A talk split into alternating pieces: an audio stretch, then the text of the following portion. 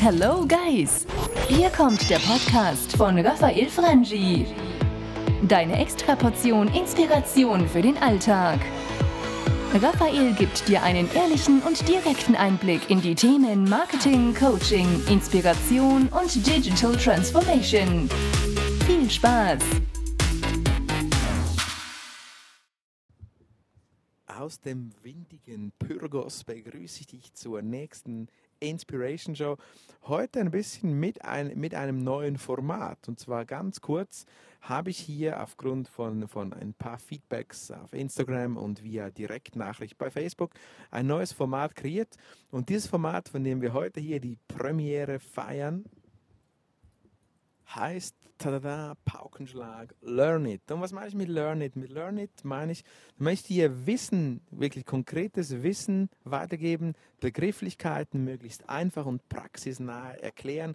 Dann geht es so ein bisschen weniger um Inspiration, Motivation, äh, nicht um Interviews, sondern konkret um mein Wissen, das ich dir mit meiner Erfahrung aufbereiten möchte. Learn It. Heute Premiere in der Alpha French Inspiration Show, das Format, äh, das Subformat in dem Sinne, Learn It. Und um was geht es heute? Heute geht es um das Thema Lead Nurturing. Lead Nurturing im Sinne von Lead Nährung.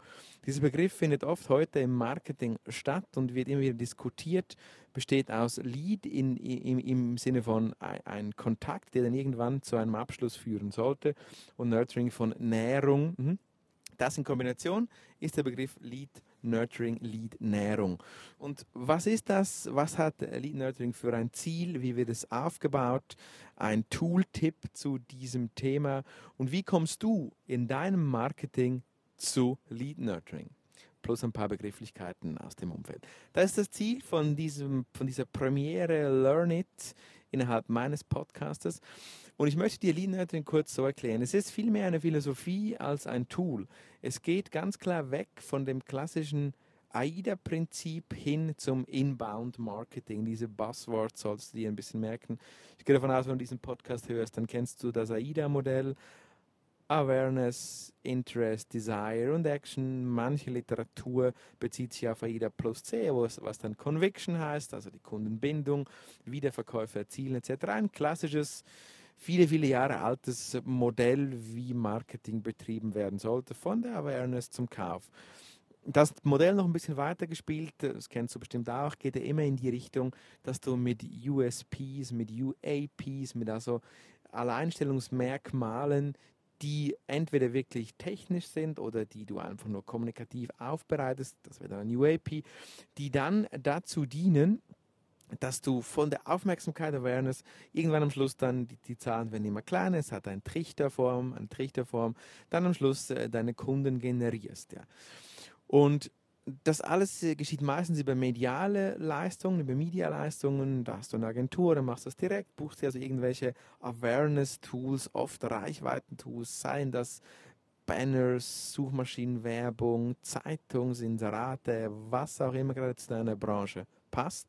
Übrigens, da habe ich auch eine Anfrage bekommen über Instagram, dass ich da noch ein bisschen in die Mediabranche reingehen sollte. Hm, weiß nicht, ob ich das tun soll. Ich habe eine dedizierte, vorurteilsgeschwängerte Meinung zum Thema Medienbranche, aber vielleicht werde ich dazu auch noch einen Podcast machen. Nun zurück zum Thema Lead Nurturing, Lead Nährung. Also von AIDA, das ich eben jetzt erklärt habe, zum Inbound Marketing zu kommen, muss ich vielleicht vorneweg sagen, Lean Nurturing generell eignet sich äh, mehrheitlich für B2B, Business-to-Business-Marketing, streckenweise auch für Business-to-Customer-Marketing, aber wird vor allem im B2B-Segment angewendet. Und Inbound heißt also, das, das, ist, das ist dann, wenn du so willst, eine, eine angewandte Form von der Philosophie Lead Nurturing. Heißt dann also, dass, dass du, dass der Kunde zu dir kommt, der kommt zu dir und oder der, der Fremde, muss man sagen, die Zielgruppe kommt zu dir, zum Beispiel auf deine Webseite, konsumiert dort Inhalte und irgendwann wird er dann zum Käufer. Das ist kurz erklärt Lead Nurturing, Lead Nährung, Lead Aufbau, Lead Generierung durch Content, ja, so. Und Inbound, weil Inbound die Variante sein soll, wo der Kunde, wie gesagt, zu dir kommt. Was du dafür brauchst, um erfolgreiches Lead Nurturing Inbound Marketing zu betreiben, ist ganz viel Content, ein Content, der Mehrwert stiftet. Und das kannst du dir so vorstellen. Ich nehme ein kleines Beispiel. Wenn du jetzt ein Handwerksunternehmen bist, nehmen wir ein, wirklich einen Maler. Ja? Du bist ein Maler, du, du malst, also streichst Häuser, Wohnungen etc. und du willst dieses Inbound-Marketing betreiben, hast du zwei Möglichkeiten. Das eine ist, du hast wirklich einen Expertenstatus. Hm? Das wäre die bessere Variante. Die Variante 2 wäre, wenn du keinen reinen Expertenstatus hast, kannst du auch Informationen, Studien aus deinem Markt, aus einem Malermarkt, aus dem du tätig bist, zur Verfügung stellen und so Leads generieren. So heißt das, du generierst Leads über Mehrwert-Content und das ist übrigens schon mal ein riesen Philosophie, Shift, Change in der Marketingwelt. Denn normalerweise bist du dir gewohnt zu sagen, wie toll du bist, wie groß du bist, wie günstig du bist, dass du die beste Farbe hast, dass du am schnellsten arbeitest, dass du, dass du am, am kreativsten bist, so was auch immer du als Alleinstellung hast. Das pappst du auf deine reichweiten Instrumente und dann kommen die Kunden zu dir. Vielleicht, vielleicht auch nicht. Und neu suchst du dir also in der Regel eine Nische, in der du besonders gut bist. Nehmen wir an, du bist Maler und du bist jetzt besonders gut in der Feng Shui Farbenlehre. Ich nehme irgendwas, ja.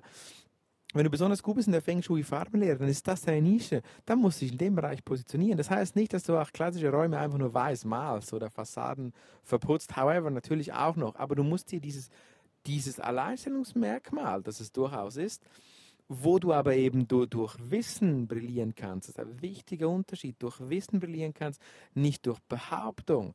Nicht, dass du sagst, du kannst auch Feng Shui-Zimmer malen, juhu, nein, sondern du behauptest es nicht, sondern du kannst es beweisen. Hast eine wirklich eine Expertise.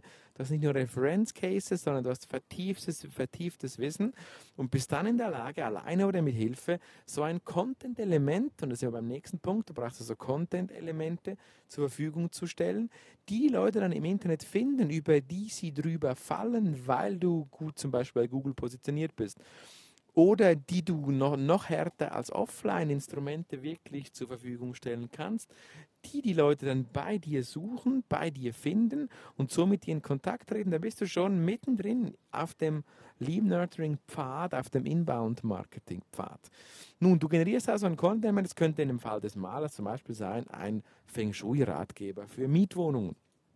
Der kann kostenlos downgeloadet werden, auf äh, downgeloadet, der kann kostenlos runtergeladen werden auf deiner Webseite, vier vier Seiten doppelseitig beschrieben, der Feng Shui-Ratgeber für Mietwohnungen, ein erstes Content-Element. Ja.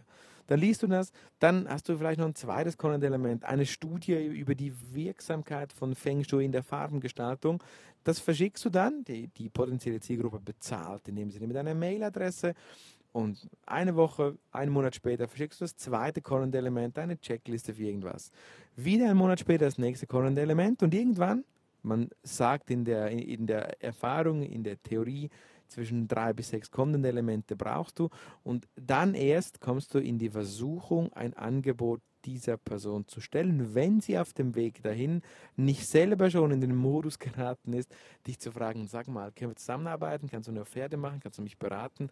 Passiert oft auch so rum, dass du dann gar nicht zum, zum Angebotsdruck, zum, zum Angebot kommen musst. Das Schwierige ist, wie gesagt, diese, diese Awareness über Mehrwert zu schaffen, den du verschenkst. Das ist ein mega, mega Game Changer, ein, ein, ein Mindset-Change für uns Marketing-Menschen.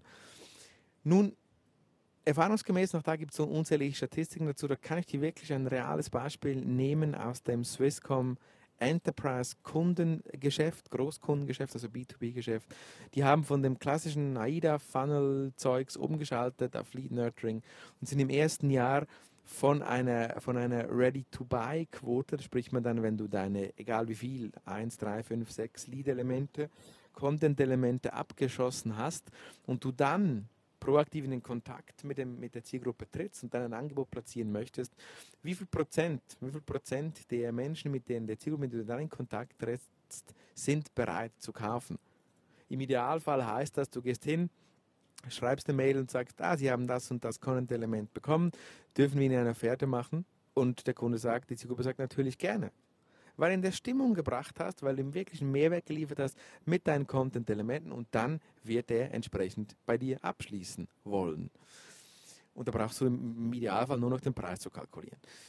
Swisscom Enterprise Customer hat, hat das äh, getestet, pilotiert und hat herausgefunden, und das ist wirklich eine tolle, tolle Zahl, dass man die Ready-to-Buy-Quote auf 60% erhöhen konnte, dank dieser Kultur, dank dieses Lead Nurturing. Das heißt also, man hat alles geschafft, eine Kultur geschaffen, wo Marketingmenschen publizistisch denken, redaktionell denken, Content-Elemente erstellen, teilweise auch zukaufen, spielt gar, kein, spielt gar keine Rolle. Auf den Inhalt und die Selektion kommt es drauf an.